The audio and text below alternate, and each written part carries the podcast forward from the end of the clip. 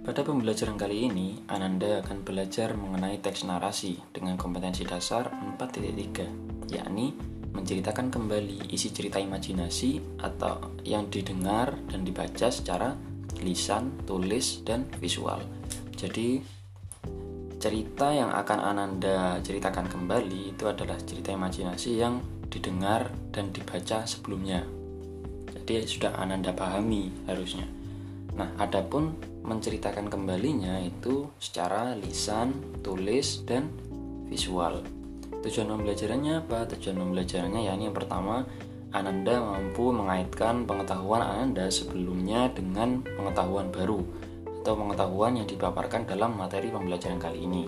Jadi, Ananda bila sudah mempelajari materi-materi sebelumnya, Ananda dapat mengaitkannya dengan materi yang saat ini akan Ananda pelajari gitu. Tujuannya apa? Ya yaitu agar Ananda dapat memahami dan menguasai materi belajar menceritakan kembali isi cerita imajinasi pada pembelajaran kali ini. Jadi agar Ananda bisa menguasai Ananda bisa menceritakan kembali cerita imajinasi itu dengan baik begitu. Dengan lancar dengan jelas begitu.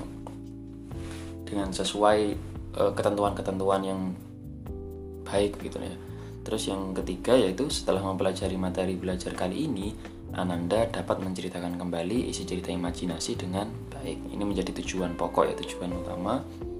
Jadi nanti ketika Ananda sudah dapat mengaitkan materi uh, pemahaman Ananda yang sebelumnya dengan pemahaman Ananda akan materi yang saat ini dijelaskan, kemudian Ananda, Ananda sudah sudah menguasai materi tersebut, harusnya Ananda dapat menceritakan kembali dengan baik.